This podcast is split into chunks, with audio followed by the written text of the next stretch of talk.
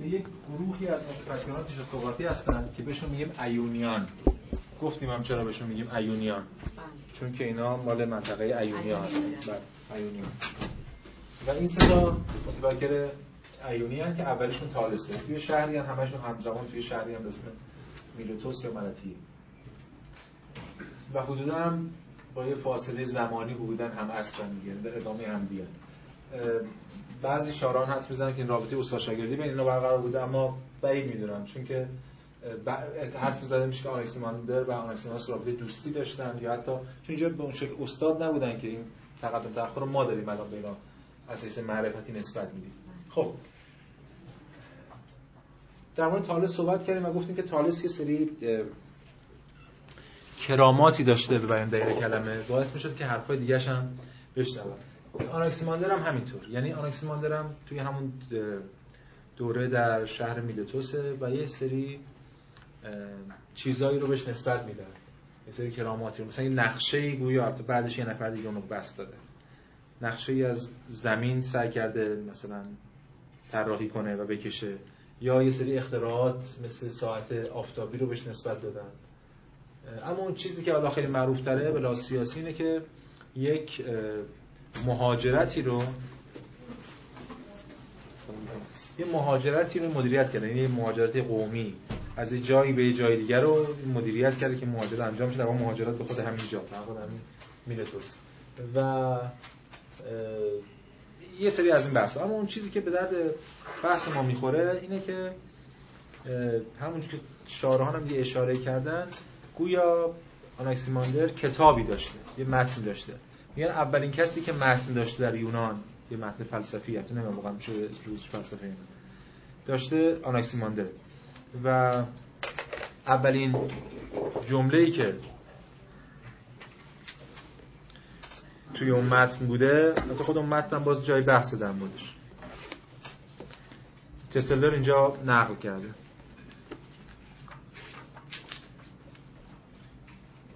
صفحه 60 میگه که از این کتاب سلام جمله زیر محفوظ مانده است. حتی اینه که تسلر نوشته خیلی درست نیست. تسلر نوشته که جمله زیر محفوظ مانده است. توی گیومو بود انگار این جمله اینجوری اینجوری نیست واقعا. ما شرف اینجا میاره جمله رو. یکی داره از یکی نقل می‌کنه که آناکسیماندر گفته اونجوری. و همچنین می‌گوید اینا هست لایو این اومده جدا کرد. این بحث خیلی فنی ما کار بشنویم میگه که اصل نخستین هر آنچه هست آپیرون است. اما حالا در مورد آپیرون صحبت کنیم. اما آنچه هست از هر کجا که برخواسته باشد ضرورتا باید به دانجا بازگرده. زیرا اشیا به خاطر بیدادگریشان بدان گونه که بر اساس ترتیب زمانی تعیین شده است به یکدیگر تاوان و قرامت می‌دهند. حالا بخش اول به کنار بخش دومش توضیح بدیم. هر چیزی که از هر جا اومده باید به همون جا برگرده. این ایده که هر چیزی از هر جا اومده باید به همونجا برگرده چرخه. ایده چرخه. هفته پیش اشاره کردم جلسه پیش اشاره کردم الان دیگه کم بیشتر بازترش ببینید ما وقتی از زمان صحبت می‌کنیم تصوری که ما امروز از زمان داریم لینیره یعنی خطیه. یعنی یک آغازی داره همون بستگی داره دیندار باشید اسمشو می‌زنید آفرینش فیزیکدان باشید می‌ذاری بیگ بنگ هر چی هست. یه پایانی داره که اون آخر زمانه یا جهان به سمت واگرایی میره هر چی هست. و یک لحظه تاریخی داره. که این لحظه تاریخی می‌تونه مثلا تقویم رقم بزنه مثل میلاد مسیح مثلا. یه لحظه تاریخی آغاز کنه. اینو ما در صحبت می‌کنیم که از کی به بعد این شکل میشه. ولی در یونان به حال اینجوری نیست. در یونان سیرکولاره یعنی دورانیه. آغاز و پایان یکیه. به همین دلیل اون ایده جهان ادواری از دل این گفتمان اسطوره میاد بیرون. یعنی جهان هر چند صد سال 500 سال هزار سال 2000 سال هر سال میاد و فرو میریزه دوباره میره تو خودش دوباره میاد. هم بس که همین چند سال پیش هم یادتونه سرسلای شد الکی در 2012 یا آقا این فرو میریزه همون هیچ چیز خاصی تکرار میشه. من تکرار میشه تکرار میشه تکرار میشه. البته ما در مورد این مفهوم زمان صحبت می‌کنیم. هنوز تصور زمان نداریم. و در ارسطو برسیم در مورد زمان ارسطو صحبت کنیم ولی فعلا ایده چرخه رو ما می‌بینیم که اینجا اومده که در همون تک جمله ای که حالا به یه تعبیری مونده از اون کتاب آناکسیماندروس میگه که آنچه از هر کجا که برخواسته باشد ضرورتا باید به دانجا برگرده. بعد ادامه میده. میگه زیرا اشیا به خاطر بیدادگریشان باید به همدیگه تاوان و قرامت بدن.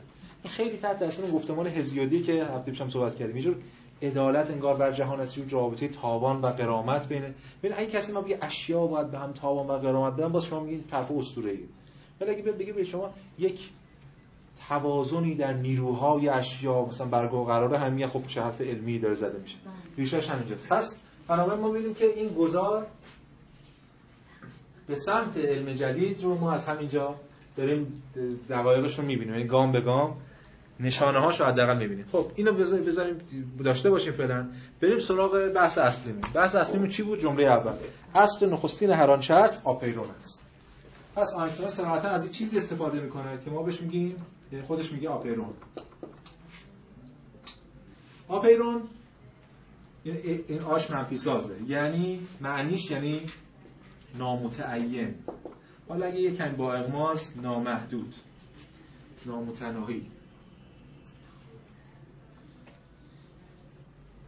در واقع آرخه رو آپیرون می‌دونه یعنی اون اصلی که آغاز کننده یعنی آغاز جهانی اصل جهان بوده یه چیز نامحدود بیشکله نمی‌تونه آب آرخه باشه چون آب خودش محصوله. اگر آب آرخه باشه جهان باید همش آب باشه. جهان باید یه چیزی باشه که آب هم ازش بیرون اومده چوب هم بیرون اومده فلز هم بیرون اومده محصول اینا محصول. پس یه چیزی که قبل از همه اشکاله. ببین چقدر پیش رو این ذهن. ما همیشه من وقتی آناکسیماندر رو درس میدم تو پرانتز می‌ذارم میگم گویی حالا این حرف که درست نیست. گویی این از زمان خودش چند قرن جلوه. چون بعدا ما مفهوم حیولای اولاد و ارسطو رو که می‌رسیم بهش می‌بینیم همین آپیرونه. چجوری اونجا بازسازی میشه. یا مفاهیم دیگه. یعنی مفهوم چیزی پیش از تجسم ماده پیش از تشخص. هنوز شخ... تشخص پیدا نکرده تعین پیدا نکرده. جهان پیش از اون. آرخه اینه. آرخه خودش در بردارنده این ازداده همین ازداد از بطن اون میان بیرون. و حتی بعضی میگن این فراتر از آرخه است. ببین من نقلالی از گاتری می‌خونم. گاتری الکسیماندر گاتری می‌دونید دیگه این الان چاپ نمیشه. قرار چاپ بشه. یه مجموعه مجلداتی بود. چند جلده؟ 16 جلده کلش. از تا افلاطون میاد. یعنی اون که من دارم تا افلاطون ارسطو نمیاد ارسطو هم داره آها من اینو دیدم. خب. 16 جلد هر جلدی مثلا یکی دو تا متفاوت این در واقع یک کتاب بزرگتری بوده که چند کتاب بوده اون خورد شده. ولی این انتشارات فکری روز می‌زده مجلد مجلد کرده. خیلی مجموعه خوبی بوده. در واقع بهترین شاید جامع‌ترین مجموعه پیشا سقراطیانی که وجود داره در زبان فارسی. خب اینجا گاتری میگه که سلام بکنم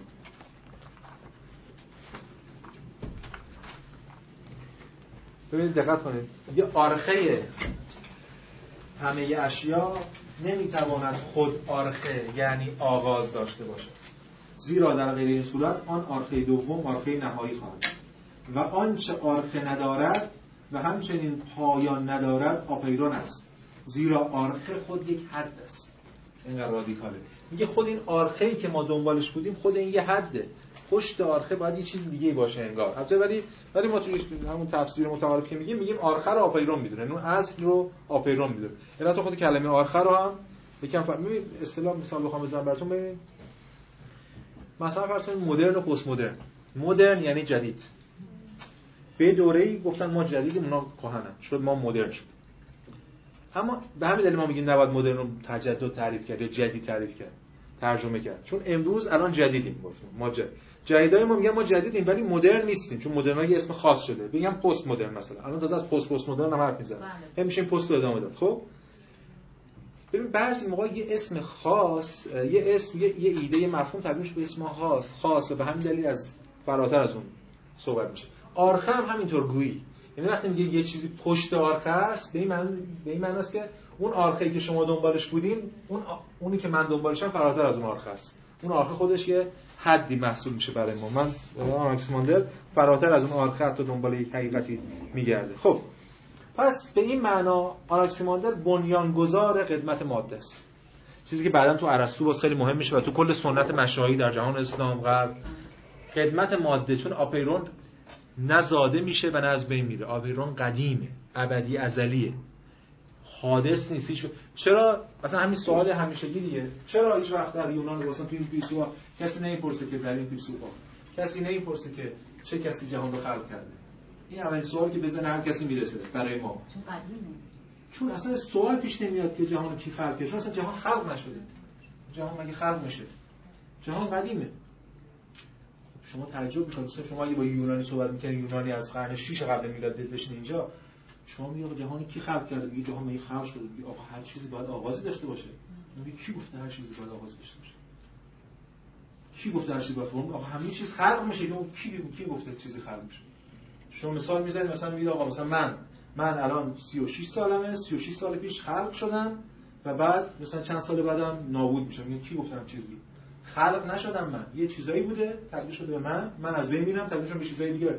هیچ چیزی خلق نمیشه از بین نمیره در این جهان. هر چیزی از شکلی به شکل دیگه تبدیل میشه. پس جهان قدیمی ازلی ابدی. ببینید این خیلی مهمه. این بازی منظر زمانی خاصی هم تاثیر منظر زمانی خاصه. پس این ایده که جهان قدیمه و همین همین نقل قولی هم ما خوندیم برمیگرده به آناکسیماندروس یا همون آناکسیماندر اما فارغ از این یک نکته سوال دیگه هم که بسیار مهم اینجا و تالس به جواب نداد ببینید یک سوال اینه که آرخه چیه؟ خب آرخه آبه یا آتش یا هر چیزی که هست.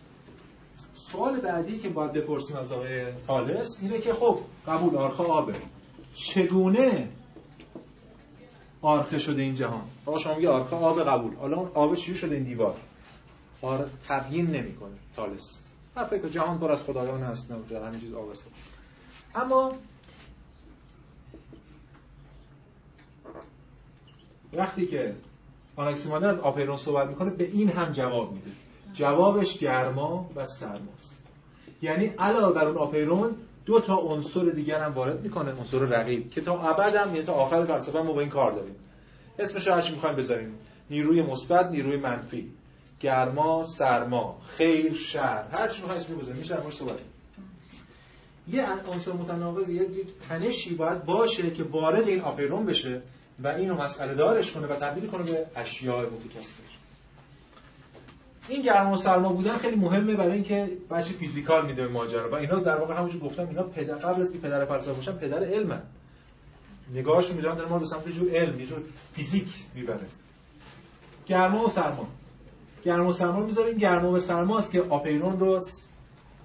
در واقع درجه بندی می‌کنه تشکیکی می‌کنه و آپیرون رو اشیا رو از بطن آپیرون میاره بیرون. یعنی عاملی که باعث میشه که حالا بحث اسطوره‌ای هم می‌کنن تو داستان پردازی ولی عامل اصلی گرما و سرماست قبل از وارد بحث متفکر بعدی بشیم لازم یه اشاره هم بکنم به حرفای آنکسیماندر چون جالبه حرفش از این جهت که انگار جلوتر از زمان خودش انگار انگار بعضی از چیزهایی که بعدها بشر بهش رسیده رو این داره پیشگویی می‌کنه به یه معنای دیگه. مثلا نمونه هایی که میشه نام بود یکی این که حالا ما وقت نمی‌کنیم. در مورد پدیده‌های طبیعی مثلا در مورد باد که باد نتیجه فشار مثلا هواست. یا حتی مهمتر از اون زمین. ببینید این نقل قول من بخونم از کتابی داره مرحوم شرف نخستین فیلسوفان یونان. شاید بگم بهترین کتابی که زمان فارسی وجود داره خیلی جالبه که خودشون تعلیف کرد نخستین فیلسوفان یونان شرف الدین خراسانی. این کتاب یه شهر کاملی از فیلسوفان پیش سقراطی خراسانی. توی اینجا یه نقل قولایی میاره. مثلا میگه که نقل قول میاره از ارسطو تو کتاب شناخت پیده های هوایی حالا که اون نقل کرده از آناکسیماندروس چون اینا متنی ازشون نمونده که از دهن این اون باید ببینیم چی گفتن میگه که در آغاز سراسر زمین رطوبت بوده است. ولی پس از اینکه در اثر خورشید خشک شد قسمتی از آن بخار شد و انقلاب های خورشید و ماه را سبب گردید و آن قسمتی که باقی مانده است دریاست. بنابراین دریا همواره در اثر خشک شدن کمتر می شود و سرانجام اندک اندک همه آن خشک خواهد شد. یا حتی فراتر از اون آناکسیماندروس رو بی تردید پدر نظریه تکامل می‌گیره به خاطر اینکه صراحتا میگه. من نقل قول الان می‌خونم از چند نفر مختلف. مثلا مثلا از هیپولیتوس که نقل می‌کنه از آناکسیماندروس میگه آناکسیماندروس گفته جانداران از رطوبتی که به وسیله خورشید بخار شده بود پدید آمدند. انسان در آغاز همانند جاندار دیگر یعنی ماهی بود. کل زمین آب بود. حتی این در زمین هم صحبت کنیم نظر شده به خود زمین چیه چه شکلی زمین. زمین آبه پس همه موجودات ماهیه. بعد این آبه که خشک میشه موجودات میان روی خشکی و دستگاهاشون منطبق میشه با خشکی. باله های ماهی ها تبدیل میشه دست و پای انسان ها یا مثلا نقل قول دیگه از پلوتارک که از آناکسیماندروس میاره. میگه در آغاز انسان ها درون ماهی ها پدید آمدند و تغذیه شدند. درست مانند سگ ماهیان. تحلیلش بود سگ ماهیان سگ ها اول سگ ماهی بودن بعد میان تو خشکی سگ میشن. تحلیل حالا اینکه خنده داره ولی مثلا اینکه این تحلیل اونجا چقدر پیش رفت. و پس از این که به اندازه کافی برای کمک به خود شایسته شدند در این هنگام بیرون خزیدند و به خشکی در آمدند. یه باز میشه باز نقل قولای دیگه هم خون پس این تحلیل رو داره در مورد تکامل در مورد توضیح و توصیف پیداهای های مادی و همچنین شاید از همه اینا جالب تر باشه و به در بحث در مورد جایگاه زمین. آناکسیماندروس اولین متفکری در تاریخ که میگه زمین در هوا معلقه. روی چیزی نیست چون همیشه روی یه چیزی. حتی تالس هم میگه روی آب شناوره. آناکسیماندروس میگه در زمین در هوا معلقه. تو، توضیح میده یعنی توجیه ارائه میده. ببینید واسه من نقل قولشو بخونم از گاتری آناکسیماندروس توجیه می‌کنه. میگه که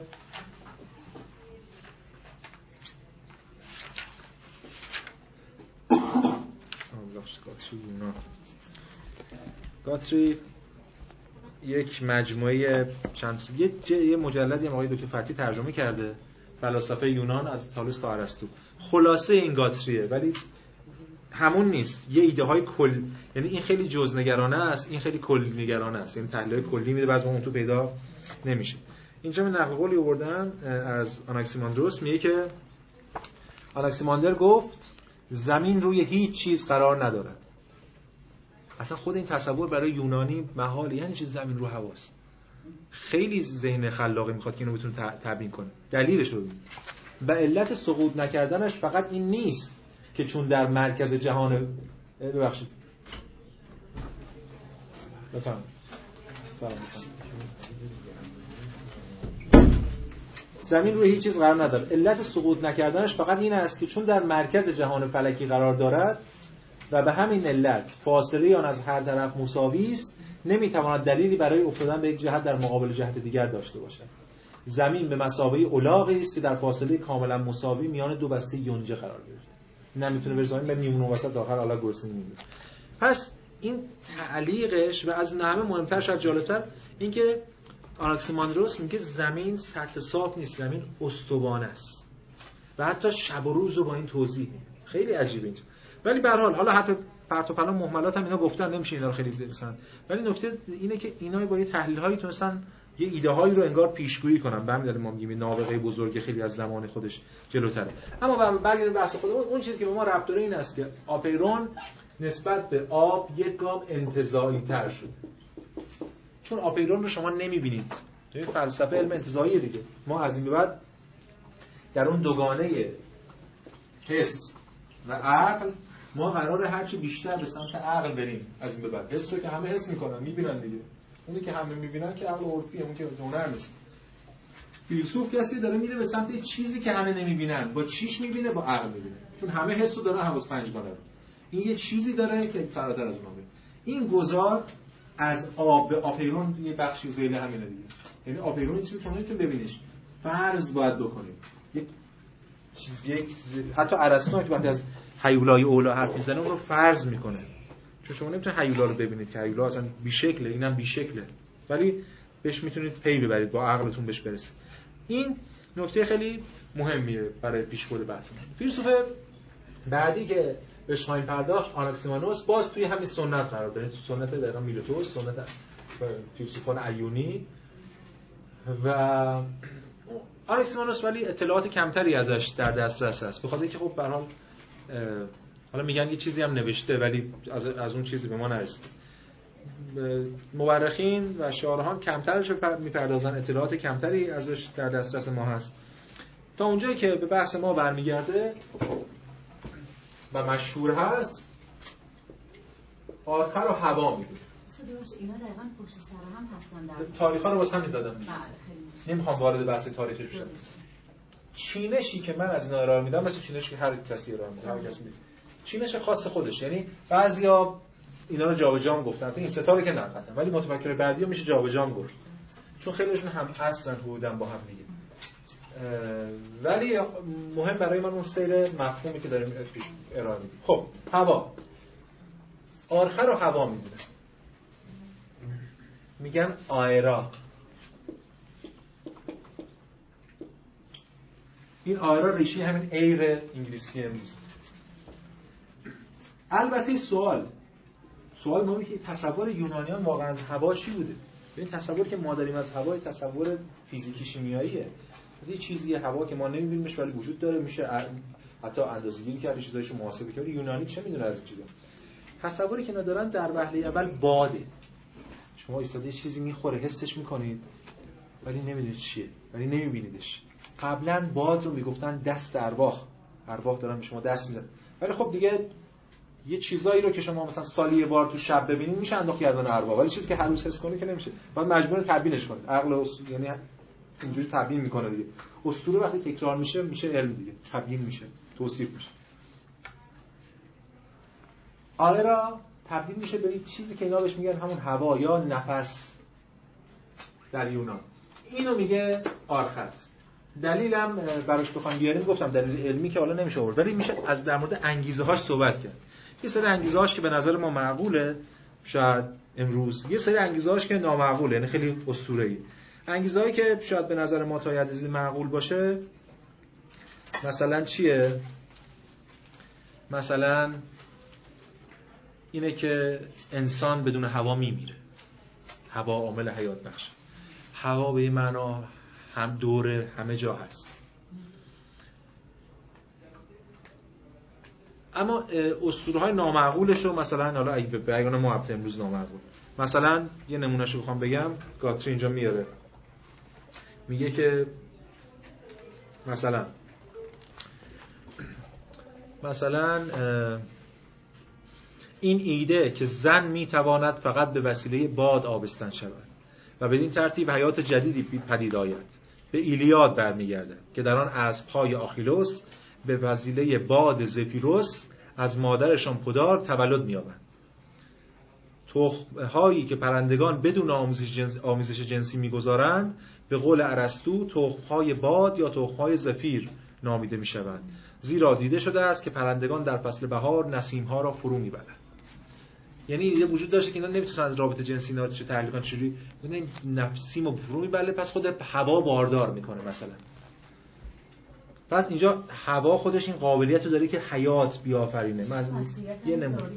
بله بله بله. نه فقط حتی من می‌تونم در مورد صحبت کنم که همین امروز تو علمم یه شکل دیگه این تئوری داده تکرار میشه. الان نمی‌خوام واردش بشه ولی نکته مهم اینه که پس یه ریشه های اسطوره‌ای داره. یه ریشه های دیگه هم داره که ما امروز کمی بیشتر می‌تونیم باش همدلی کنیم و اونو به مسابقه دلیل ارائه بدیم اما اون چیزی که برای ما مهم اینه که به حال هوا رو آناکسیمانوس اون ماده اصلی یا همون آرخه دونسته که همه چیز بر اساس اون عمل می‌کنه. اما پاسخ آناکسیمانوس به سوال دوم که ها باشه شبیه آناکسیماندر ولی یک لول شاید فیزیکال تر باشه.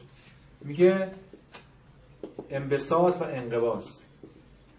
یا اگه بخوایم بگیم ترقیق یا تقلیز یعنی انبساط یعنی دیگه باید توصیف کنم. تلاش برای توصیف و تبیین جهان و تفاوتها و تغییرات بر اساس شناختشون از آخر است دیگه. اگه یک چیزی رو ما رقیق تر کنیم تبدیل به چیز دیگه میشه. آب رقیق تر شده خاک. هوا رقیق تر شده آب. آتش رقیق و بالعکس ببینید و ماوقعی اشیان بین اینا و از ترکیبات اینا به یه معنا حاصل میشه. هرچند هنوز اون موقع ما بین عناصر شارگانه نرسیده بودیم. هنوز چند قرن مونده تا به عناصر شارگانه که امروز می‌شناسیم به این شکل برسیم. ولی این رابطه انبساط انقباض در واقع روی دیگه سکه گرما و سرماست دیگه. ولی خیلی فیزیکال ملموس تره و این حواس که همه جا در بر می‌گیره با انبساط با منبسط و منقبض شدن هوا ما در واقع اشیاء مختلف شکل می‌گیره و تفاوت‌ها و تغییرات مختلف رو شاهد هستیم. این از این ماجرا. یه چیز دیگه هم هست که آناکسیماندر آناکسیمانوس گفته نسبت به آناکسیماندر اونم جالبه. آناکسیمانوس هم زمین رو در هوا معلق می‌دونه. البته دیگه استوانه نیست. یه سطح مثل تالس باز برمیگرده. مثل چی؟ مثل مثل نقل شما بخونم هست مثل انگار در قابلمه رو که شما می‌ذارید با اون قابلمه اونجا با فشار داره بخار ازش میاد بیرون این در اون رو وامیسته مثل پرندگانی که در هوا ایستادن بره که بخوام بال بزنن.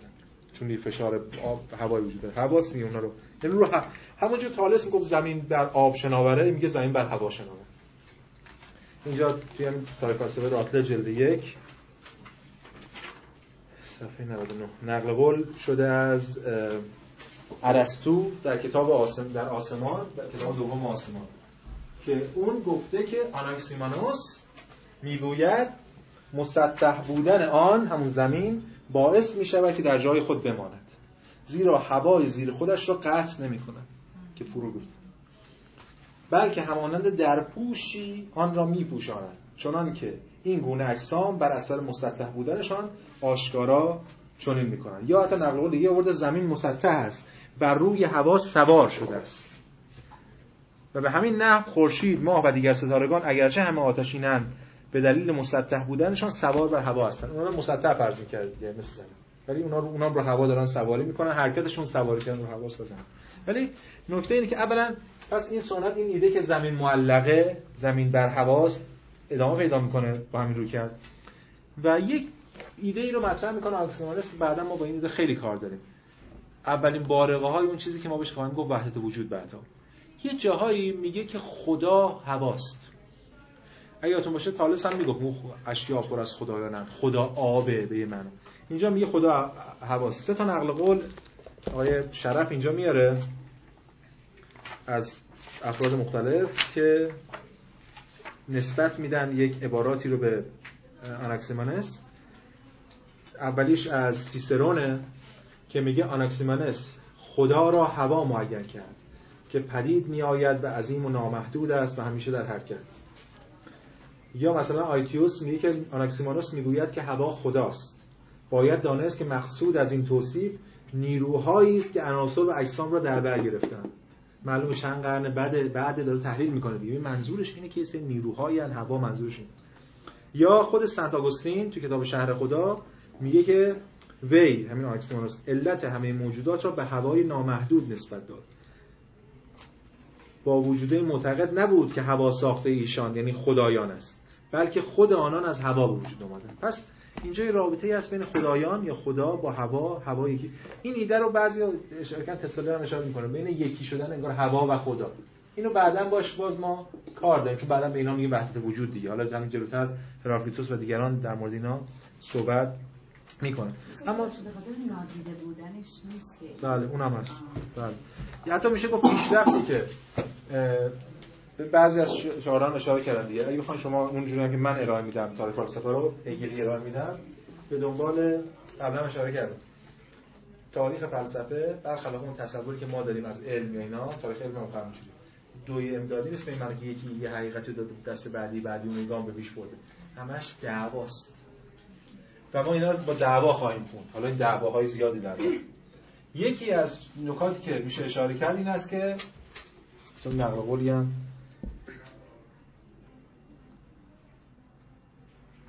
نه نقل قول نه بکنم تسلر گفت اینجا. که خود این آناکسیمانوس سنتز بین این دوتا میشه. سنتز تالس آناکسیمانوس. به چه معنا؟ به این معنا که تالس یک ماده مشخص یک ماده دیدنی تشخص یافته رو قرار میده. آناکسیمانوس یک ماده که نامتشخصه و اصلا تشخص نداره و تعیین نداره. آناکسیماس یه ماده متشخصه تشخص داره حواس ولی دیدنی نیست. یعنی که یک گام به سمت اون ایده کجا نوشتیم؟ خط زدیم؟ انتظایی تر یک گام به سمت اون انتظایی تر شدن. یک گام به سمت اون ایده عقلی پیش رفت. شما از کجا به وجود هوا می‌برید؟ با عقل. گفتم باد بهتون اسم و یه چیزی باید اونجا باشه که نمیبینمش. حس شما حس شما که هوا رو با حس نمی‌بینید. مثلا یه گام انتزاعی تره دیگه. ولی نسبت به بعضی هم اشاره کردن که مثلا استیس هم میگه. نسبت به آناکسیماندر پس رفت محسوب میشه. بخاطر که دوباره برگشته به یه چیز مادی.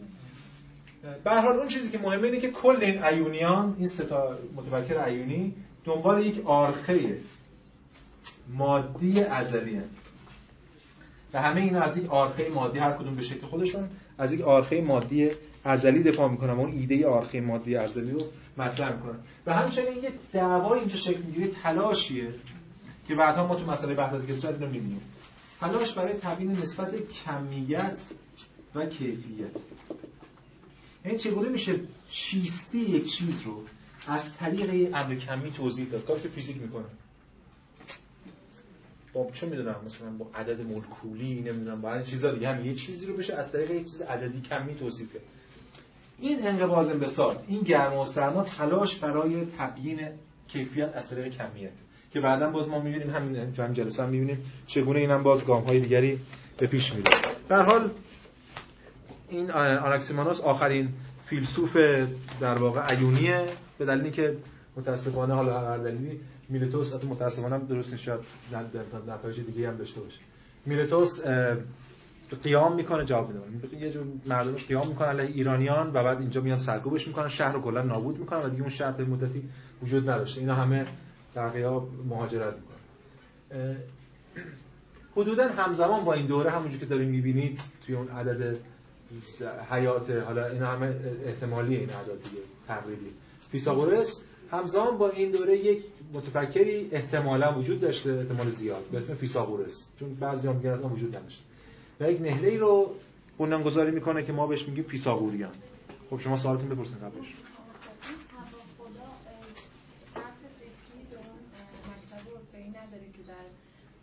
که بین خدایان قبول دارم و وقت درونشون می‌بینه ببینید این کسرتی که در این خدایان وجود داره یه وحدتی هست. در اونشون ربطی ما این عرفی هم نداره. خود اسطورهای یونان ما زئوس رو داریم قرار این کارو بکنه. همون جمله که بله بله بله بله. بله. آخه مثلا که چقدر اینا تحت تاثیرش بوده. آره. من چیزی به ذهنم نیست. شاهدی نیست. در اینکه مکتب ایونیان تحت تاثیر آیین عرفی بودن. اصلا ربطی هم این این ور بودن و خیلی تحت تاثیر جو آره ضدیت داره حالا ما الان فیثاغوریان میگیم کاملا عرفی هم. میشه در مورد اینا صحبت کنیم. خب یعنی هر شباهتی دلیل بر رابطه چیز نیست. بله. بله بله. برای همه اینا محصول فضایی دیگه. اینا فراموش نباید که محصول وضعیت. خب ما به وارد متفکر بعدی میشیم به اسم فیثاغورس و همون چیزی که شما اسمش شنیدین. به خاطر اینکه ریاضیات و تو ریاضیات هندسه اینا دستاوردهایی داشتن. متفکر معروفیه. ولی خودش که یک شخصیت افسانه‌ای و معلوم نیست واقعا. خیلی هم میگن هیچ یعنی بعضی شعرا میگن هیچ کتابی نداشته و ولی حرفای زیادی بهش منتسب شده. حد زده میشه که شاگردانش وقتی حرف می‌زدن همیشه گفتن فیثاغورس استاد چنین گفت. به خاطر اینکه گفتیم مکاتب عرفانی این کارو می‌کنن. یعنی چون من که کسی نیستم در بیرون همش به اسم اون حرف می‌زنم. و دلیل یک دامنه بزرگی از حرفایی که به اسم فیثاغورس گفته شد.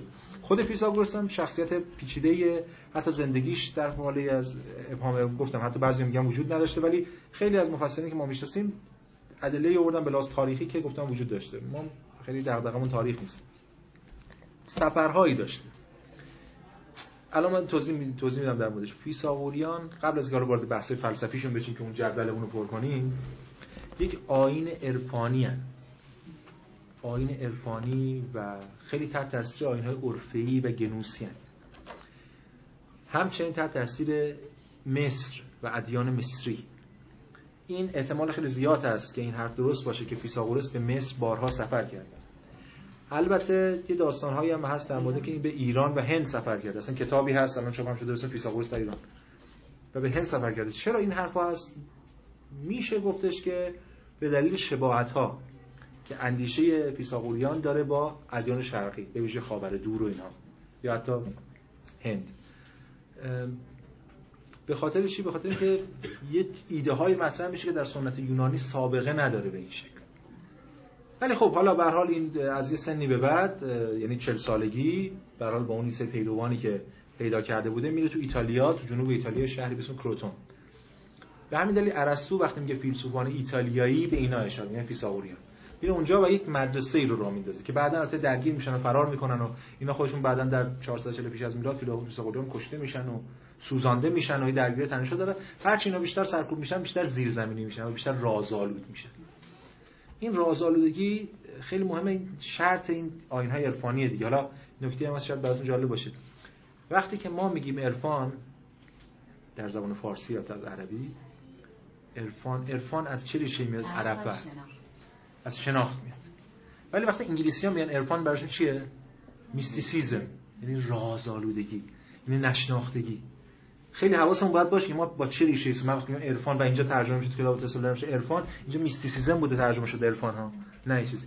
این حواسمون باید باشه که اونجا عرفان که یعنی همین راز تبدیل به ارزش میشه راز تبدیل به حقیقت میشه و این یه جوری در مقابل لوگوس قرار می‌گیره. یعنی حتی میشه صحبت کنیم در مورد اینکه لوگوس. اگه بگیم حرکت لوگوس بوده اینجا به این معنا گویی دوباره موتوس داره برمیگرده به زبان دیگه ای داره خودشو هی تاکید می‌کنه روی حقیقتی که میشه از دل موتوس به اسطوره های موتوسی استخراج کرد. در حال اینا به چند تا ایده داشتن مثل تناسخ که قائل بودن تناسخ حتی تناسخ ورود حالا روح از انسان به حیوان قائل بودن به همین دلیل گوشت نمیخوردن گفتن شاید گوشت نه انسان های دیگه اجدادمون داریم می‌خوره به چرخه اشیا قائلن که نداشتیم در یونان به این شکل. مال هنده چرخه اش چرخه جهان که چگونه نفس از این چرخه خارج بشه. اون بعدا میشه سمسارا کارمان موکشا و اینا هستیم و همچنین اصالتی که اینا برای سکوت قائل بودن. خیلی عجیبه. سکوت اصلا ضد لوگوس. لوگوس یعنی سخن سکوت یعنی سکوت دیگه ضد سخن. اما برای اینا سکوت خودش یه سطحی از سخنه. یعنی با سکوت چیزی بیش از سخن رو میگن. هست نقل قولایی هم هست آوردن شاران تو هم کتاب. که فیساغوریان فراتر از سخن سخن می‌گفتن. فقط با سکوت سخن می‌گفتن. ما سنت عرفان خودمون هم داریم دیگه. مثلا اشارات نظر نمی‌دونم از این فراتر از سخن. ببین هم پس بنابراین یک رقیبی برای لوگوس یه واکنشی به لوگوس. همه اینا که من دارم میگم نشون میده که اینا یه ریشه های غیر یونانی باید داشته باشن. از طرف دیگه یه جور قیام لوگوس علیه خودش هم هست. نفی درونیش هم می‌تونه به حساب بیاد. در آینهای اورفئی ریشه های یونانی هم دارن. و حتی اون چیزی که اینا بهش سکوت اخموت ایا که حالا اینم بازی بحث فنیه که میشه در مورد اینم بحث کرد که ریشه مشترک واژه خاموشی در زبان فارسی و اخموت ایا یکیه. آره ولی حالا اون بحث دیگه که باید ببینیم چقدر میشه نشونش داد. اما نکته اینه که سکوت یعنی اون چیزی که در مقابل ایجابیت لوگوس یه نفی پناه می‌بره یه سطحی از نفی رو داره بازنمایی می‌کنه توی فیساغوریان دیده میشه و اون ایده فیساغوری که باید احکام پرهیزی داشت. یه احکام شما حتما بخونید تو تسله من وقت نمی‌کنم اینا رو بگم الان. حتی هرچند گاتری یه لیست بلند بالایی درست خود نخوردن لوبیا نخوردن گوشت نمی‌دونم جمع نکردن جا بعد از اینکه خواب بلند شدیم اینا خب خیلی داشتم. در حال ولی یه پرهیزهای خیلی جدی که از اینجا بعد اینا تبدیل می‌کنن به یه آینه عرفانی. اینا همه رو گفتم برای اینکه میگم فیثاغوریان قبل از اینکه یک مکتب فلسفی باشه یک آین رازآلود عرفانیه و یک دلالت های سیاسی اجتماعی داره که بحث ما نیست. اونجایش به ما ربط داره که یک آین فلسفی محسوب میشه. خب آین فلسفی چیه؟ فیثاغوریان آرخه رو به تعبیر ارسطو البته آرخه رو عدد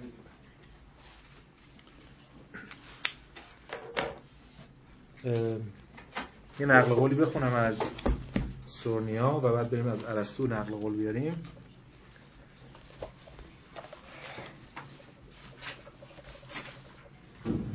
یه نقل قولی از یه فیلسوفی از یه نقل قول بالا آورده. یه فصلی داره این کتاب خیلی خوبیه سفر به دیار پیش سقراطیان. البته همین کتاب خوبه همین همین کتاب خوبیه. برای اینکه در کنار اینا بتونیم تحلیل مختلفی داشته باشیم. این از سورنیاس یه فصل داره اسم جادوی اعداد. با بحث سعی کرده تحلیل کنه رویکرد فیثاغوریان بحث فصل جذابی. سفر به دیار پیش سقراطیان. آره. مال سورنیا آلن سورنیا.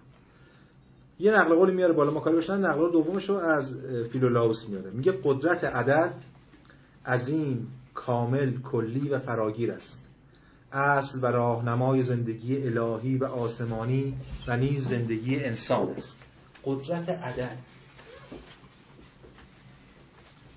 قدرت عدد. اصل زندگی است. اینجا یه نگاه دیگری به عدد وجود داره دیگه. مثلا نگاه ما نگاه نداریم. نگاهی که ما امروز به عدد داریم با نگاهی که اینا دارن فرق داره ما وقتی این عدد مثلا من میگم که چه می‌دونم. از شما می‌پرسم که آقا این چند تا کتابه؟ دو تا. شک کردم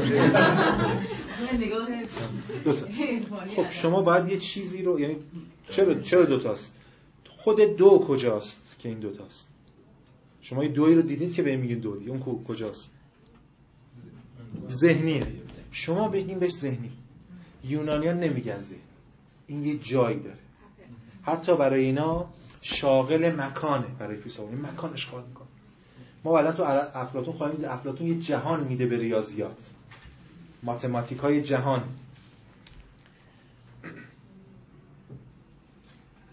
پس یه نگاه دیگری به عدد وجود داره. از طرف دیگه فراموش نکنید این بحث عدد بازی در ادیان در روکرت‌های عرفانی هم هست. تو یهودیان که هست توی عرفان بازی خودمون هم هست. ابجد و رمز و فلان این انگار یه چیه ببینید نکته سرگی یه رازی هست اونجا که این راز از این طریقی مبتنی بر عدد مبتنی بر این این روکردی که حتی در واقع فیزیک هم همینو میگه یک رازی هست در جهان که ما می‌تونیم با ریاضیات نشونش بدیم و دادیم اینا این کتاباش هست این این یک ش... یه چیزی بین عرفان و ریاضیات. اگه دیده باشین فیلم پیرو مال آرونوفسکی. این ایده طرف همین بوده که یک رمزی هست من به خاطر سنت یهودی بوده. رمزی هست در ذات جهان که من باید رمز اصلا هندسی در بیارم. فلان آخرش هم به یه جور تخریب خودی رو انتحار می‌رسه با بحثی پس اینو باید در این بستر ما بخونیم.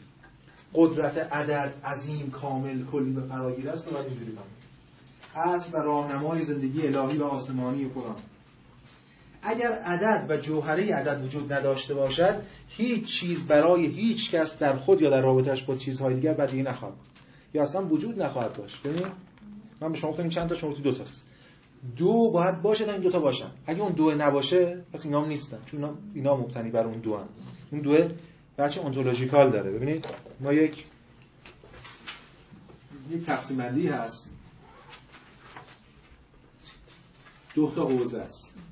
قبلا یه اشاره کردم الان توضیح میدم. باز بیشتر باش کار بیشتر اونتولوژی اپیستمولوژی.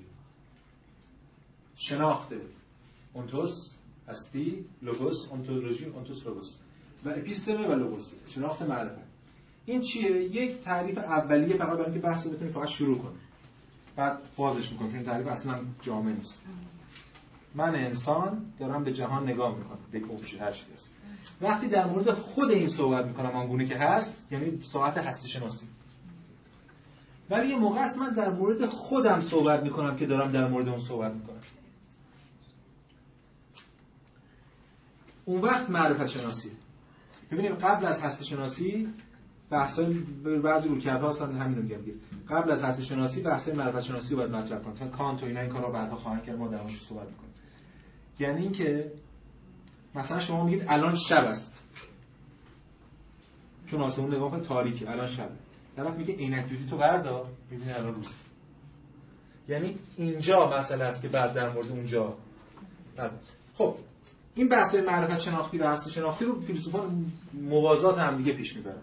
یعنی اینکه اینا به موازات هم یعنی اینا یه رابطه درونی با هم دیگه دارن یه رابطه مکمل با هم دیگه دارن. خب برمیگردیم بحث خودمون. امروز برای شما عدد یک مفهوم انتزاعیه در صورت معرفتی. اما برای اونا عدد هستی شناسانه بود. یعنی وجود ontologic داره ontological داره. عینیت داره بیرونه. خب. بعد دیگه ما بقیه ماجرا. اما برای اینکه دقیقتر روشن کنیم بحثمون رو نقل قول می‌خونم از خود متافیزیک ارسطو. متافیزیک ارسطو ارسطو در کتاب متافیزیک این ترجمه مرحوم شرفه که صفحه 19 و 20 این ترجمه رو دارم می‌خونم. اینجا میاد بحث می‌کنه در مورد رویکردهای پیشا افلاطونی. فصل پنجمش در کتاب آلفای بزرگ می‌رسه به پیساگوریان یا اون چیزی که میگه پیتاگوریان. در واقع پوتاگوراس بوده. پوتاگوراس بوده بعد تو عربیش میشه پیساگوراس که ما اون پیساگوراس میگه به اصطلاح پیتاگوریان نخستین کسانی بودند که به ریاضیات پرداختند. و نه تنها آن را به پیش بردند بلکه چون در آن پرورش یافته بودند به این عقیده رسیدند که اصلهای ریاضیات اصلهای همه موجوداتند. پس این هم هست. یک اولا. پس اون رو به پیش بردن. چرا؟ چون که به این نتیجه رسیدن که اصلهای ریاضیات اصلهای همه موجوداتند به همین دلیل الان میشه گفت آرخ عدده. اصلهای ریاضیات که عددن اصلهای همه موجوداتن اگه اصل ریاضیات عدده عددها سازنده ریاضیات پس عددها سازنده همه چی. و چون از این اصلها اعداد به تب چیزهای نخستند پنداشتند که در آنها یعنی در اعداد بسی بیش از آنچه که در آتش و خاک آب با چیزهایی که هستند و به هستی میآیند همانندی می‌توان دید.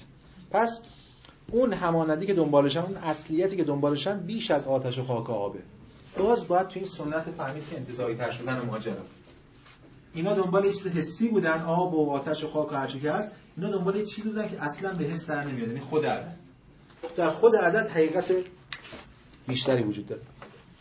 یا مثلا چند خط پایینتر میگه که نیست چون دیدند که خصوصیات و نسبت‌های گام‌های موسیقی در اعداد بیان پذیرند فراموش نکنید پیثاغوریان علاوه بر که هندسه‌دانان و ریاضیدانان بزرگن موسیقیدانان بزرگن اولین افرادی که علم موسیقی میدن. یعنی موسیقی رو دقیقا به دلیل اینکه موسیقی براشون چیزی نیست جز تناسب‌های هارمونیک. موسیقی می‌تونن دیگه بنویسن. موسیقی می‌تونن تبیین کنن. از طرف دیگه همون جور که ریاضیات تجلی از جهانه موسیقی هم تجلی دیگری از جهان موسیقی هم تجلی از این نظم. موسیقی هم تجلی از این اون چیزی که نوش میگن هارمونی خیلی که برای اینا مهمه هارمونی هارمونی ایزد بانو توی یونان باستان و اینا ازش این ایده هماهنگی رو از دل اون در میارن دیگه. سوال.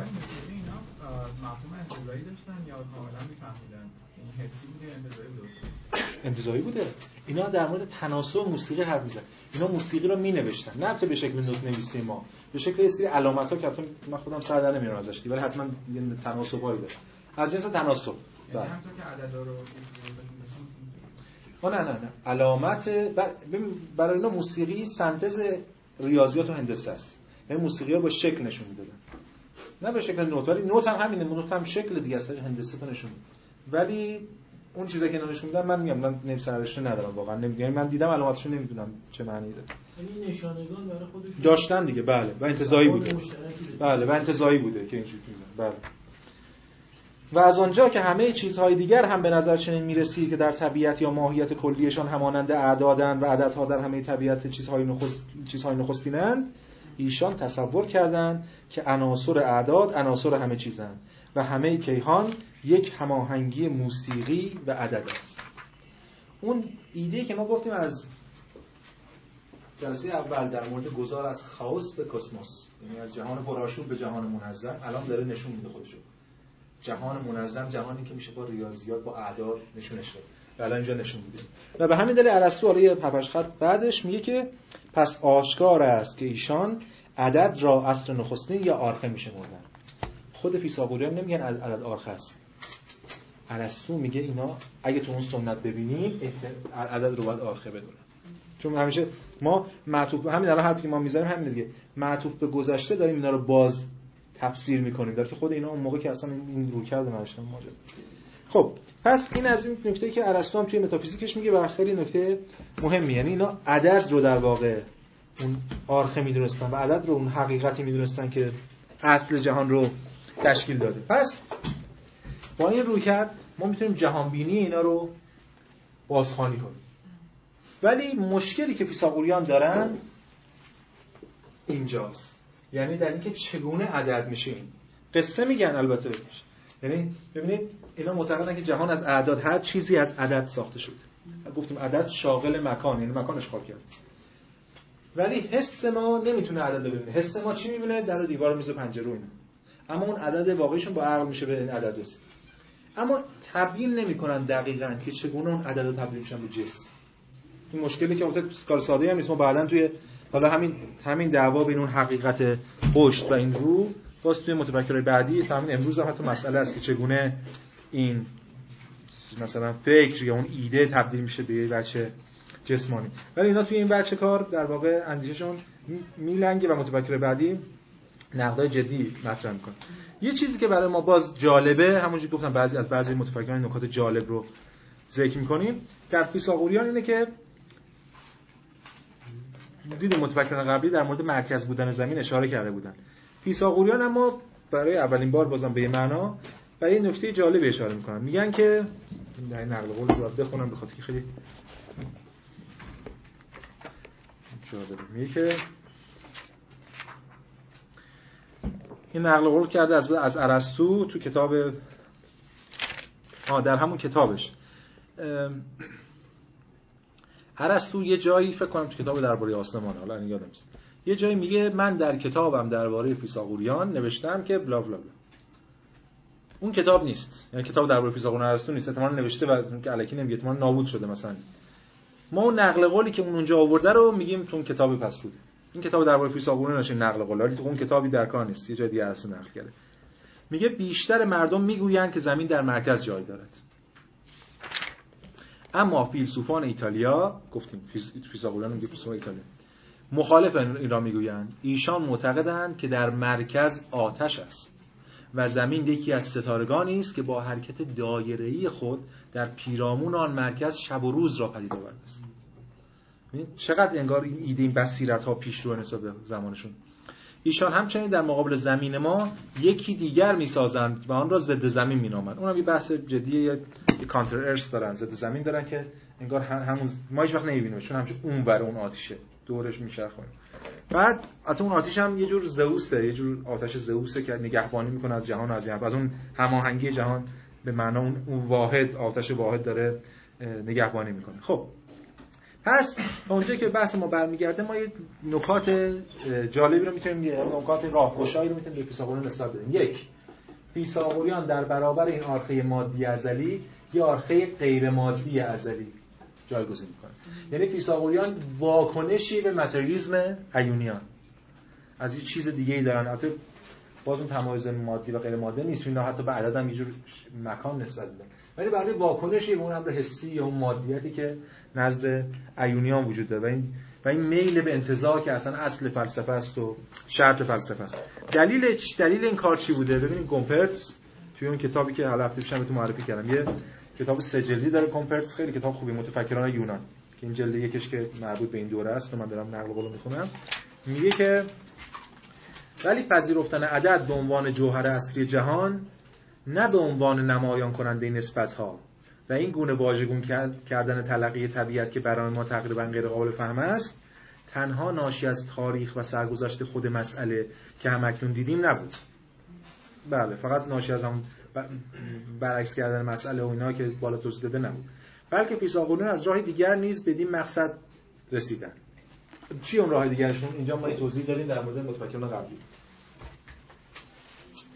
در پژوهش‌های این مکتب کیفیت ماده نقشی کوچکتر از صور و اشکال مکانی که همچون جامعی ماده را در بر می‌گیرند داشت. یه حقیقتی تو ماده است که فراتر از اون صورتی که ماد... مکان ماده است؟ انگار اون چیزی که ما به ما می‌رسه از طریق حس.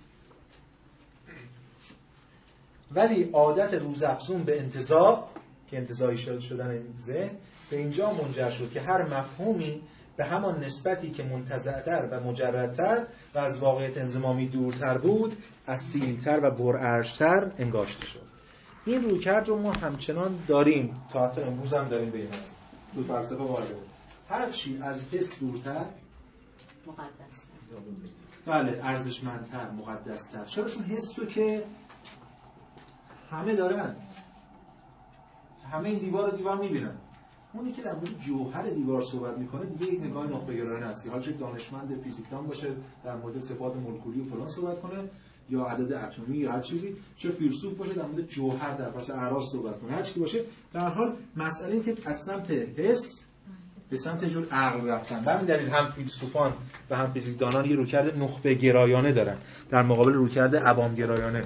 که ما می‌بینیم دشمنان فیلسوفان حالا بعدا خواهیم در جلسه بعد. سوفسطائیان میرن سراغ حس. میرن سراغ عوام. و همین تحت دموکراسی ان اونا و فیلسوفان اکثرا ضد دموکراسی ما اینا رو در موردشون صحبت خواهیم کرد حالا جلوتر.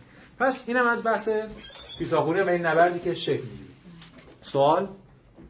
خب اول سوال نداریم بعد یه دفعه تصمیم میگه خب شما بفرمایید بعد شما بعد من دیگه ادامه بدم. اینا رو دقیقا انتظایی در نظر نمی‌گرفتن اعداد رو بهتر می‌تونستن توصیف کنن. به اون ها رو بهتر بگن چطور بهتر بگن. می‌گرفتن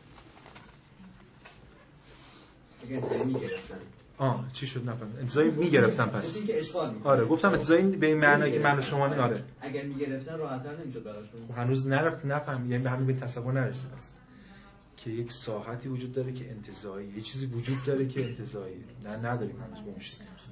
دوستان به خاطر اینم اینا مردمان انتظاری نبودن یونانی ها اصولا.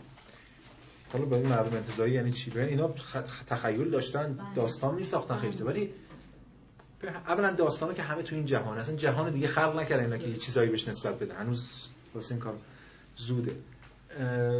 ولی به حال ما در ادامه در طول چند قرن آینده همین جلسات آینده. از این, حیث چند قرن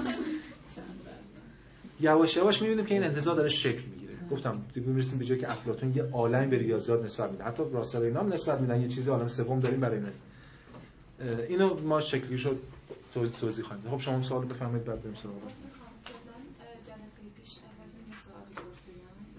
فیثاغورسیان اینکه البته خب یه سری از جوابا رو خودم گرفتم منتها اینکه یه مسئله وجود داره اینکه داره هر پله انتزاعی تر میشه اینکه اینها عرفانی اما از طرفی خیلی علمی یعنی پایه‌گذار مثلا فیزیک و ریاضیات و بله. آیا اون انتزاعی که توی عرفان وجود داره به این مسئله دامن می‌زنه این برخلاف تصور امروزی ما ممکنه که این با هم رابطه برقرار نکنیم ولی این ساعت عرفان انگار از اون نقله یا از اون تفکر یونانی انتزاعی تر بله ببینید رویکردی که من دارم حالا من موضوع خودم حرف می‌زنم بگم نمی‌خوام رویکرد کلی. من اون اسطوره ها رو حتی در علم امروز هم می‌بینم می‌دونید شما. یعنی این آمیزش موتوس و لوگوس همواره هست. بعضی موقع ها یعنی اکثرا همیشه تلاش می‌کنه که موتوس خودش رو مخفی کنه. یا لوگوس بچه موتوسی خودش رو مخفی کنه. مثل علم امروز که خیلی خودش رو قطعی جلوه میده در پشتش اسطوره هایی که اثبات نشده ولی پیش‌فرض گرفته شده. یا مخفی شده. یا تغییر شکل پیدا کرده. مثلا همون کلمات اسطوره‌ای یه شکل مثلا مدرن‌تر یا علمی تر پیدا کرده. پس این همواره هست. اگه اینو فرض کنیم اون وقت با نگاه شما من موافقم. اینا همه در هم تنیدن. همواره این تنش وجود داره. همواره داره تبیین می‌کنه یه حقیقتی رو. اولین تبیین اسطوره است. بعد تلاش برای اینکه این اسطوره رو منظم کنه میشه لوگوس یعنی بیان اون اسطوره خود موتوس و لوگوس از هم اونقدر جدا نیستن. من گفتم جلسه اول که این دوگانه رو ما ایجاد می‌کنیم که بحث رو پیش ببریم. ولی در واقع اینا باز تولید کننده هم دیگه. ما اینجوری باید مثلا های دیگه متأخر رو توضیح بدیم یا خیلی های دیگر توضیح بدیم. این در هم تنیدگی رو هم همواره داره حالا هر جا احساس کردین یکم یک روی کردی یک ادعایی بیش از حد داره ادعای قطعی بودن و علمی بودن می‌کنه نشون میده اسطوره‌اش رو بیش از بیش از همه تونسته مخفی کنه. و اونجاست جایی که نقد ما نقد در واقع ضرورت پیدا می‌کنه. خب شما می‌خواید ادامه بپرسین یا بزنیم آخر کلاس؟ چقدر الان ز- وجوبش چقدر من همون فیثاغوریانه؟ اه، بفرمایید بپرسید تفاوت یعنی موضوع موسیقی و اعداد انتظاری. اعداد رو کلا خود الان موسیقی برخوردن شما گفتید که موسیقی هم یک تجلی دیگه ای از جهان جهان. اه، توی اه، کتابی که معرفی کردی گفته که از موسیقی اینا به خود عدد رسیده بله. یعنی دو تا تجلی کنار هم در نظرشون نمی‌گیره. سه خطی در نظرشون می‌گیره. و خب الان این دو تا حرف بله متفاوتن. من رو کردم با اون کتاب یکی نیست. ببینید اون کتاب معتقده که چون سلسله مراتب ایجاد می‌کنه خطی ایجاد می‌کنه. معتقده که اینا اول موسیقی دانای بزرگی بودن بعد از ذهن موسیقی رو مرتب کردن و بعد رسیدن به نظر من همین وارد اینم تو پرانتز میگم جلسه اولم گفتم. خیلی وارد این تنش ها ما نمیشیم. هرچند دوره تاریخ انتقادی فلسفه است چون سعی کنیم فیلسوفا رو در چینشی کنار قرار بدیم. ولی همین کتابایی که من آوردم جدام به ایجابشون ارجاع میدم همش با هم درگیره ما وارد درگیری نمیشن حداقل اینجا. از فلسفه مدرن ما وارد میشیم ما چون فرصتش نیست. ما دیگه شش جلسه تعریف کردیم بعد شش جلسه هم بعد یونان و قونوس هم ولی نمی‌رسیم. ولی وارد درگیری. برای من احترام نظرم رو کرد از چه جهت؟ از این جهت که اگر شما جهان یه حقیقت واحده یک نظمی یک هماهنگی. این هماهنگی تجلیات مختلفی یک تجلی اون در قالب نظم جهانیه که فیزیک میشه با یک نظم بخشیدن به فوسیس که طبیعته شما می‌تونید فیزیک رو. این نظم بخشیدن از طریق اعداد فرمولاست هم تو فیزیک امروز هم هستی از زبان فیزیک ریاضی. یک بیان دیگه اون یک تجلی دیگه اون در حوزه دیگریه که حالا میشه در مورد اون در مورد فیثاغورس گفت موسیقی. یعنی موسیقی هم هارمونی تجلی دیگری از هارمونیه به این معنا برای فیثاغورس نباید موسیقی چون برای ما فلسفه بالاتر از هنره بخوایم اونا هم بگیم اینا بالاتر از هم مثلا. اینجوری این برداشت اینکه من تصوری که از اعداد فیثاغوری دارن و از تصور اونا یه چیزی مثل جهان مسل افلاطون چه چیزی هست؟ ببینید جواب نه نه مسل که نه ولی حالا به مسل برسیم در هم بحث می‌کنیم. مسل عدد هستن یا نه؟ یه بحث مفصلی داریم. ولی جدای از اون افلاطون در جهان عالم معقولات دو تا جهان داره یه جهان مسل داره یه جهان ریاضیات. یه جهان دیگری غیر از جهان مسل اونجا جهان فرضیات ریاضی جهان منطق ریاضی به اینا پس اینا با هم فرق اما هر دوشون بیرون از جهان محسوسات چون جهان محسوسات جهانی که حالا باید بره بسیم مقادی تماس اینجا وجود نداره جهان افلاطون خیلی تحت تاثیر فیثاغورس برسیم بهش بعد افلاطون فیلسوف فیثاغوریه. بله می‌تونیم در موردش صحبت خب. پس بریم ادامه بحثمون رو. ما در همین دوره حدوداً یعنی کم یکی مقدار بعدش دیگه یعنی قرن 6 و 5 قبل میلاد در خود دیگه حوزه یونانی حدودا در جنوب ایتالیا حوزه یونانی و همچنین باز تو آسیای صغیر همین منطقه ایونیا همون افسوس منطقه دیگه. با متفکران دیگه در ارتباطی ما متفکران رو خیلی هاشو شما هم تسلر دیده باشم خود ارسطو رو باز کنید ببینید چقدر متفکر نام برده. دیوگنس لارتیوس کلی متفکر نام برده که ما بهشون کار نداریم.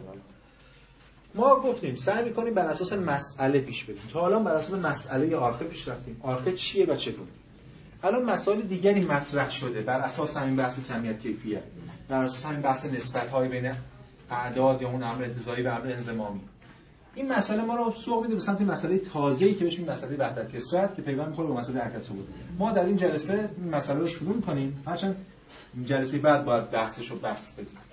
این جلسه فرصت می‌کنیم ما از یک متفکری به اسم هراکلیتوس صحبت کنیم. دیگه من برنامه بود که پارمدس رو هم در واقع در موردش صحبت کنیم ولی نرسیدیم ساعت قبلی دیگه. من سعی کنم توازن تو جلسه دو هم خب هراکلیتوس متفکر خیلی عجیبی. یعنی جز اولا خیلی مشهوره و ثانیا یک متفکری که روی فیلسوفان بعدی که ما می‌دونیم تاثیر گذاشته. هرچند در مورد تاثیرش هم با صحبت می‌کنیم که چجوری نبردی بین این و پارمدوس شکل می‌گیره و این تاثیر چگونه است. اما شخصیت خودش شخصیت حکومتی بوده. اولا که این تاثیر داره توی آثارش میگم آدم منزوی گوشگیر مردم ستیز مردم گریز. توی نوشتهاش آثار مثلا فحاشی یا انتقاد جدی نسبت به مردم یا عوام یا حماقت عوام اینجور چیزا زیاد. از طرف دیگه شخصیت حکومتیه یعنی اون خاندانشون در واقع این باید پادشاه و منطقه می‌شده و نشده. این پادشاهی رو به این مقام رو به برادرش واگذار می‌کنه و گوشگیر میشه و گوشه نشین. یه چیزایی از این هراکلیتوس به ما رسید یک سری ابیات.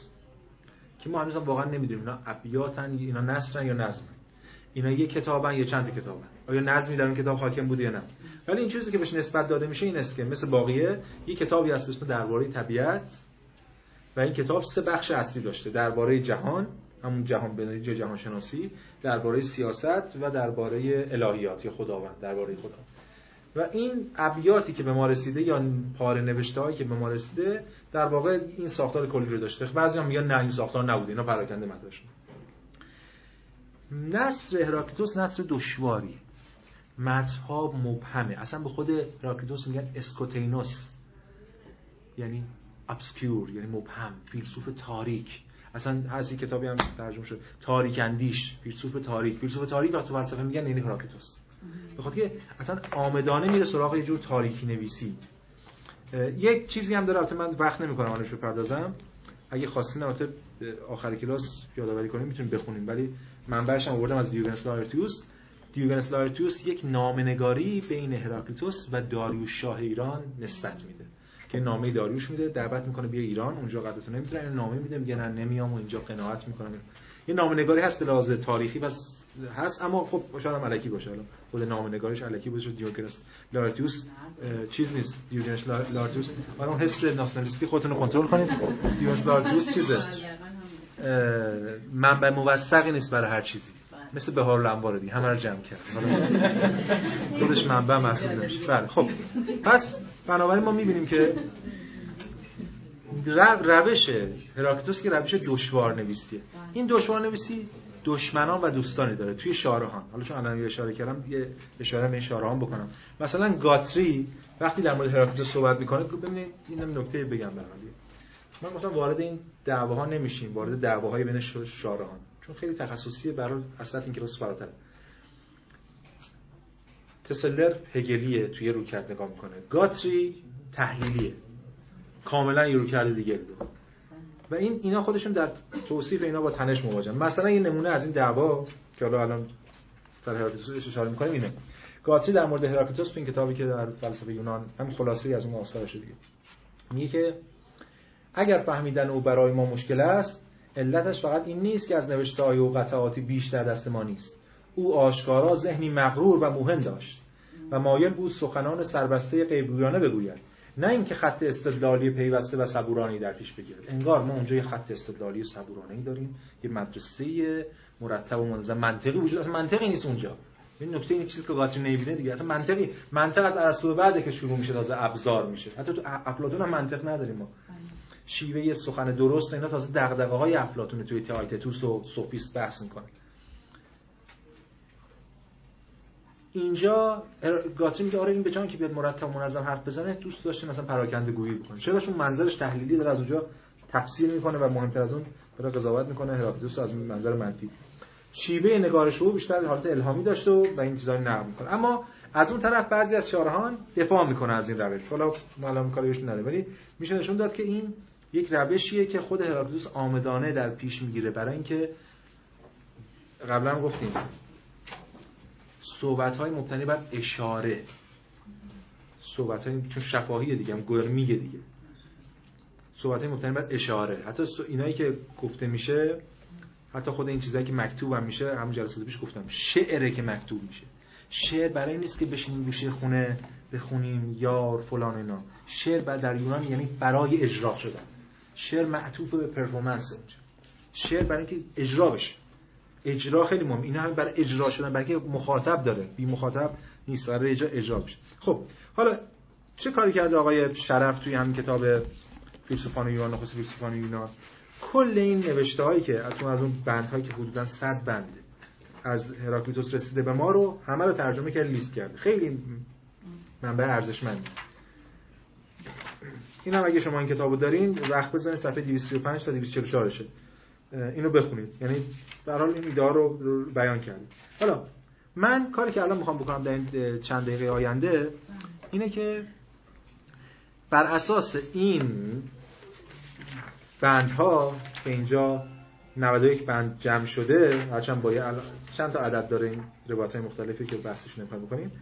بر اساس این بندها با بعضی شارهان بتونم یه طرحی از هراکلیتوس ارائه بدم. خب. اولا قبل از وارد خودمون سگانه اصلی هراکلیتوس اون ایده های اصلی هراکلیتوس بشیم. بگیم سگانه.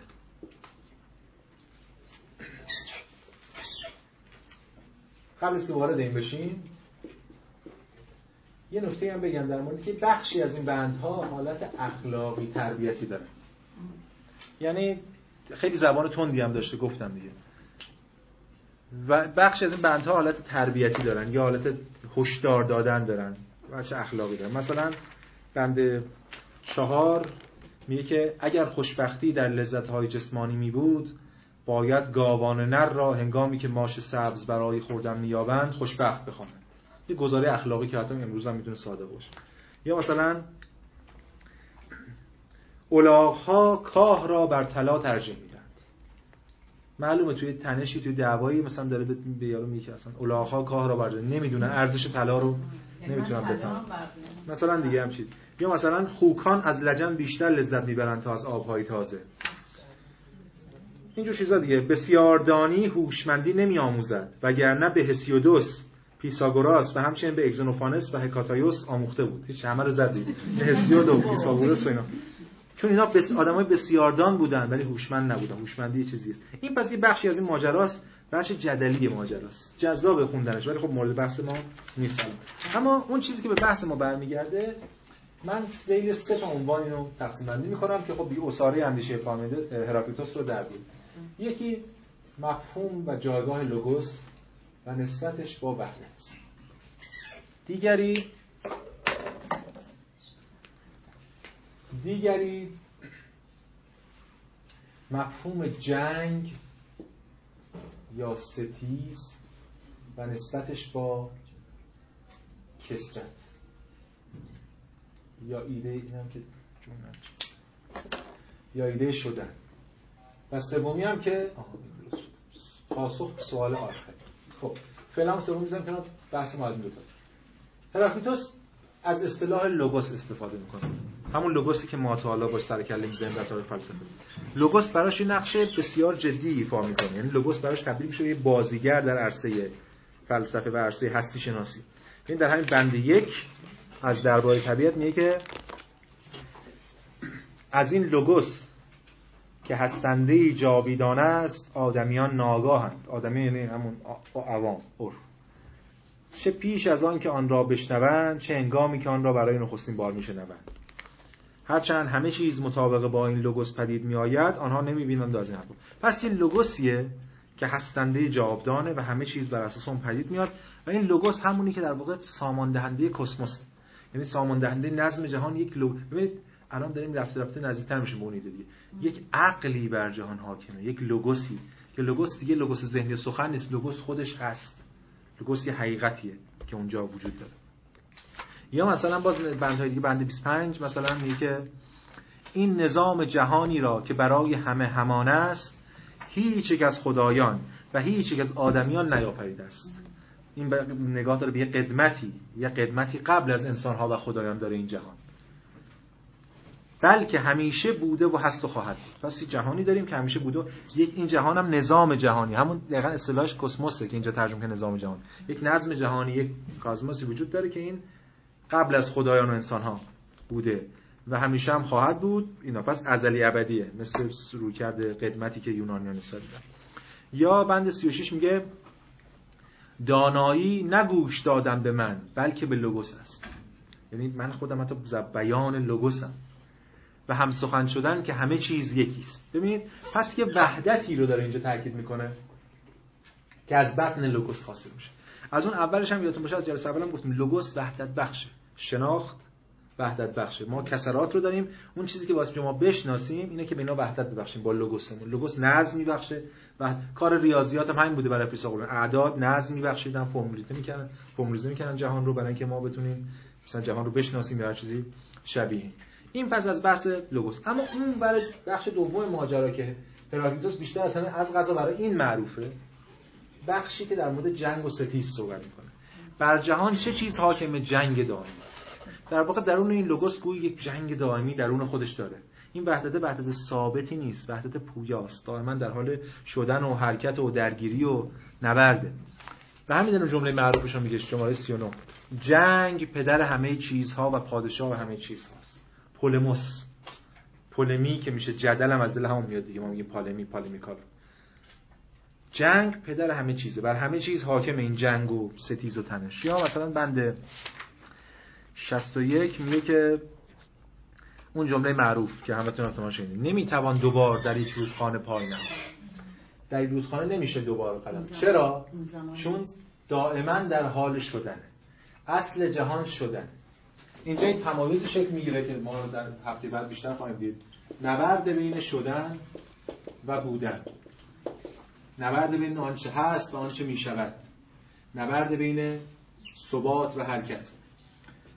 برای هراکلیتوس همه چیز در حال شدنه چون جنگ پدر کائنات دیگه. و حقیقت شدنه. به همین دلیل در رودخانه نمی‌توان دوبار پا نهاد. گام اول یا فهم اولیش اینه که چرا؟ چون رودخانه دیگه اون رودخانه نیست. اصلا مثال رودخانه رو زیاد می‌زنه به همین دلیل دیگه. چون این رودخانه دیگه اون رودخانه نیست. حس فکر می‌کنه که این رودخانه همونه. اما عقل به میگه این آب رفته. و دیگه این آب اون آب نیست که قبلا اما همچنین فراتر از اون چون یک رابطه متفاوتی بین نیستی و هستی برقرار می‌کنه. هستی بودن و نیستی نسبت نیستی و هستی شدن. همه چیز در حال شدنه. پس نیستی در هستی آمیخته. پس در یک رودخانه نمی‌توان دوبار پا نهاد. نه فقط به خاطر که این رودخانه دیگه اون رودخانه نیست بلکه به خاطر که من دیگه اون من نیستم. چون همه چیز در حال شدن و حرکت نیستی همین در جهان حقیقت جهان رو شکل میده. مثلا بند 35 میگه که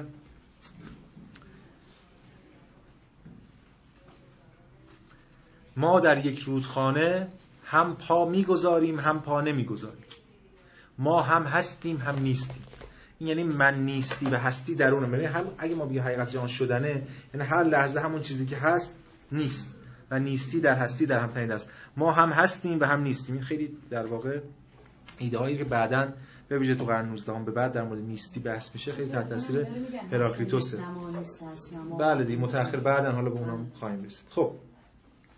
پس ما می‌بینیم که یک رابطه بین ستیز حرکت وجود داره و این یه تنش درونیه و حالا نکته اصلی در مورد این که ما بتونیم این دو تا به هم پیوند بزنیم.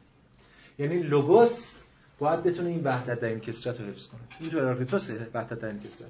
یعنی ستیز و جنگ رو بتونه در این وحدت حفظ کنه اسم اون چیزی که ما بهش میگیم حفظ ستیز حفظ حرکت در این وحدت در این ثبات کلی همون چیزی که بهش میگیم هارمونیا یعنی نظم هماهنگی. هماهنگی یعنی همیشه یه چیزایی در حال حرکت باید باشن تا هماهنگی باشه. همیشه ثابت باشه هماهنگی بی معناشون همیشه ثابت ولی در این حال یه وحدتی هم باید پشت این کسرات باشه. این همون چیزی که یونانیان حالا اینجا مشخصا هراکلیتوس بهش میگن عدل. عدل یعنی همین یعنی ایجاد وقتی در جامعه هم از عدل صحبت می‌کنن ایجاد هماهنگی. وحدت بخشیدن به کسرات. یعنی یک نظمی رو یک قاعده و قانونی رو ایجاد کردن در بطن این کسرات. البته از دل خود پیکار. باز نقل قول بخوایم بخونیم تو این راستا.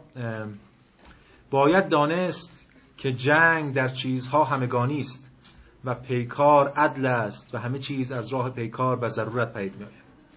یا مثلا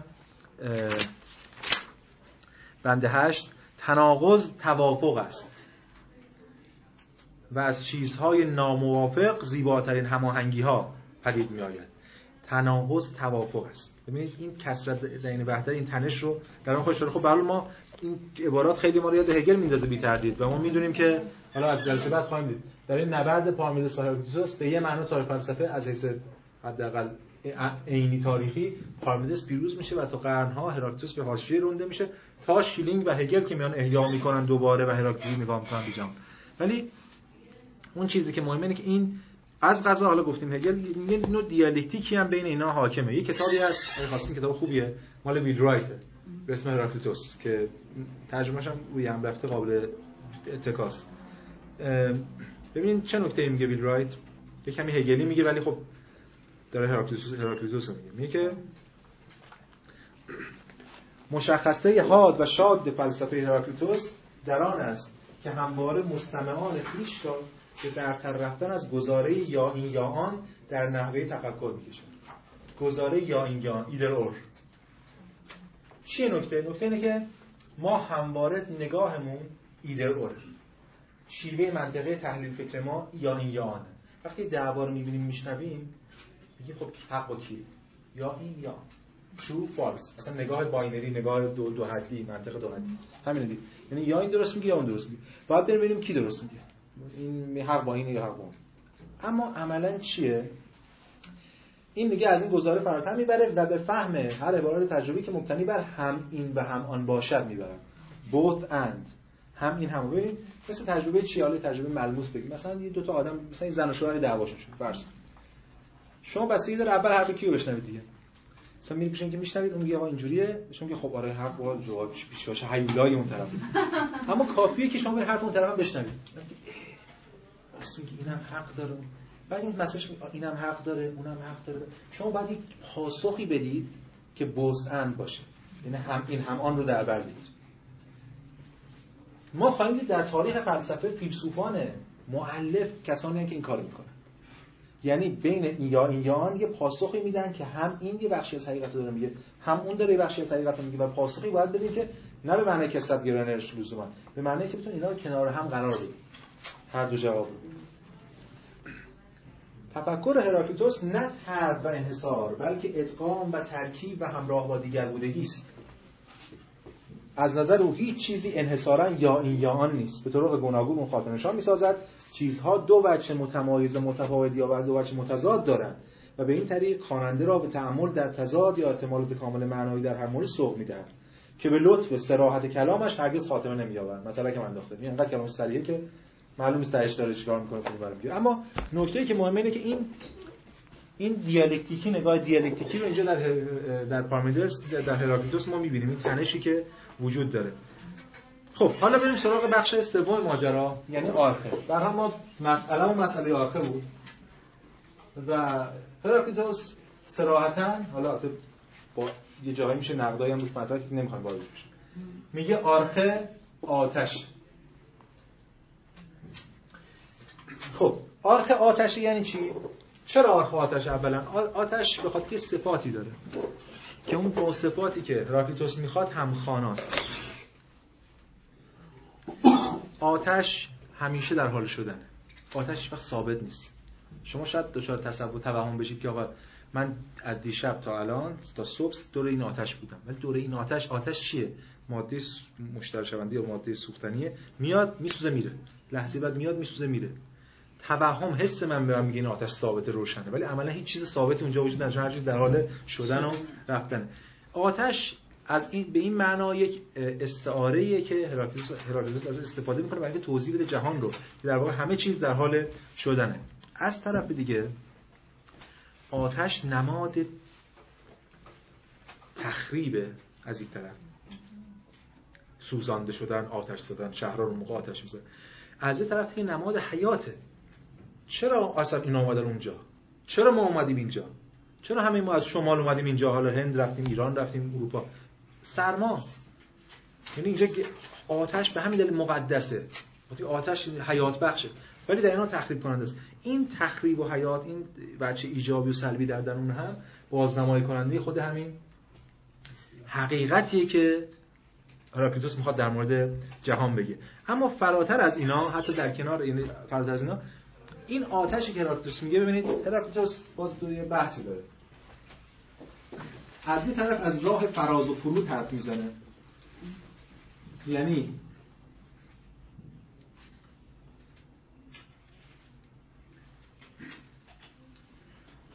ما مثلا خاک داریم. حالا در 1914 به این شکل نبوده. ما داریم حالا فراز رو توصیف آب هوا آتش.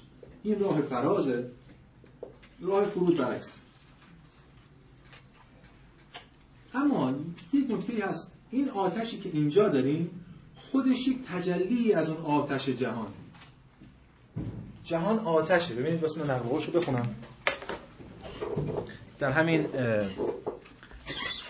نقل قولایی که اینجا آوردیم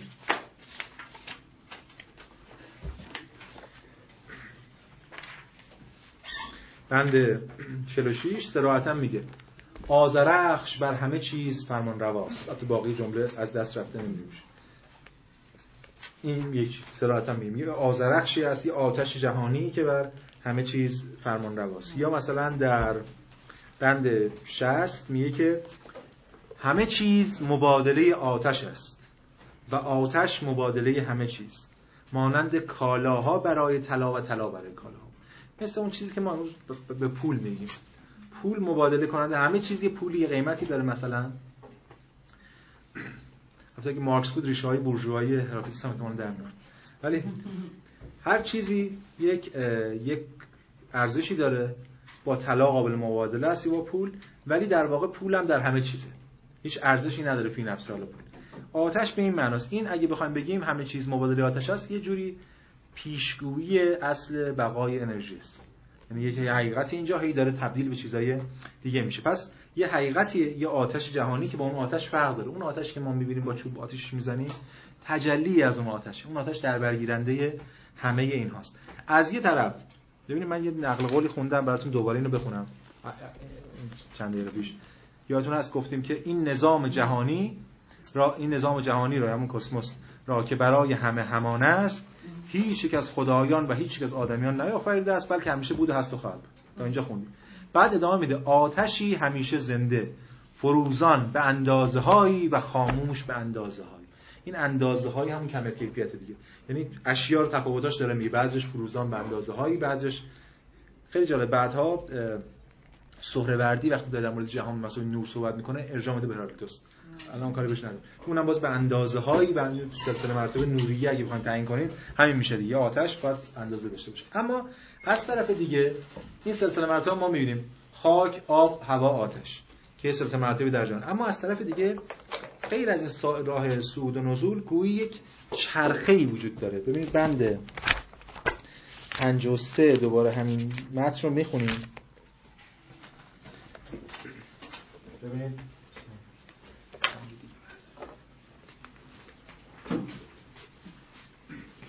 هوا به مرگ هوا به مرگ آتش زنده است. آب به مرگ هوا زنده است. و خاک به آن آب همون مرگ اما اول جمله گفته آتش به مرگ خاک زنده است. یعنی سلسله این چرخه است. که این چرخه برمیگرده به همون ایده چرخه جهان که یه چرخه وجود داره. یعنی باز این آتش خودش اون آتش نیست. این آتش خودش تجلی از اون آتش که اینا در حال چرخش هم این چرخه هم جهان رو به پیش می‌بره و هم به یه معنا زمان رو محقق می‌کنه و به پیش می‌بره. به این معنا میشه سراحتا گفت. این به آناکسیمانوس ما یه ارجایی دادیم اما اگه بخوایم بگیم اولین جایی که ما یه جور پانتئیسم می‌بینیم در تاریخ فلسفه غرب یا بخوایم ترجمه کنیم بگیم همه خدا انگاری در هراکلیتوس یعنی یه آتش اسمش میشه بزرگ آتش که در واقع همون لوگوس. این دائما در درون خوش در حرکته. حرکت و ستیز و جنگ و شدنش هم مبادله است که اشیا رو وجود میاد و حرکت جهان رو به پیش می‌بره. این دائما در این چرخه است. و نکته مهم این است که این خارج نیست. همه اینا در یک جهان اتفاق میفته. همون خدا یا همون لوگوس یا همون آتشی که هست این معنا اون همه خدا انگاری که اینجا اتفاق میفته برحال جلسه بعد خواهیم دید که در واکنش به این روی کرده همه خدا انگارانه و این روی کرده که بتونه کسرت رو در وحدت حفظ کنه یا به ستیز و شدن دائمی تن بده یک شکل دیگری از پانتئیسم به وجود میاد. که این پانتئیسم در واقع شونده است. یعنی بهش میگیم داینامیک مونیزم یا داینامیک پانتئیسم یعنی داینامیک پویاست. از اون ور ما یک شکل دیگه ای داریم که استتیک پانتئیسمه اینا دقیقا در مقابل هم قرار می‌گیرن که خب ما نبرد هفته آینده رو شکل کنیم بین در واقع حرکت که نماینده نمایندشه و ثبات مطلق که نمایندهش پارمیدس خواهد بود.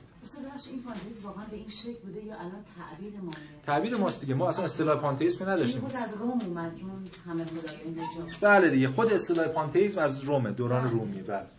که اصلا این ایده ایده ای که در واقع ایده همه خودم کنه اما بازم حتی ما امروز میگیم پانتئیسم اون رومی هم مد نظر ما نیست.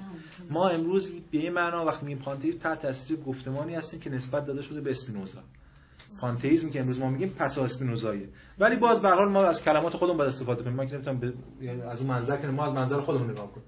از اون منظر خودمون ریشه اون ماجرا در این دعواست یعنی در این هراکتوس و پارمیدس ما نشون خواهیم داد که این ریشه کجا شکل و از کجا بعد این پانتئیسم حذف میشه و خدا بیرون جهان میره و بعد مسیحیت ماجرای بعدی که شکل خواهد گرفت در ادامه این ماجرا. خب پس هفته آینده بحث ما از من مکتبی شروع میشه اسم الهیان که توی منطقه باز توی ایتالیا اسم الها و بنیانگذار پدر معنویشون یه بابایی به اسم اگزونوفانس ما با اون کار نداریم. ما پارمیدس و بعد به شاگردش زنون الهایی کار داریم و بحثایی که مطرح می‌کنم بعد وارد ادامه مسیر اون یعنی اپیدوکلس و آناکساگوراس اینا میشیم. سعی می‌کنیم هفته آینده بحثمون رو به سقراط برسونیم. حد اینجوری. سوال؟ خسته نباشید.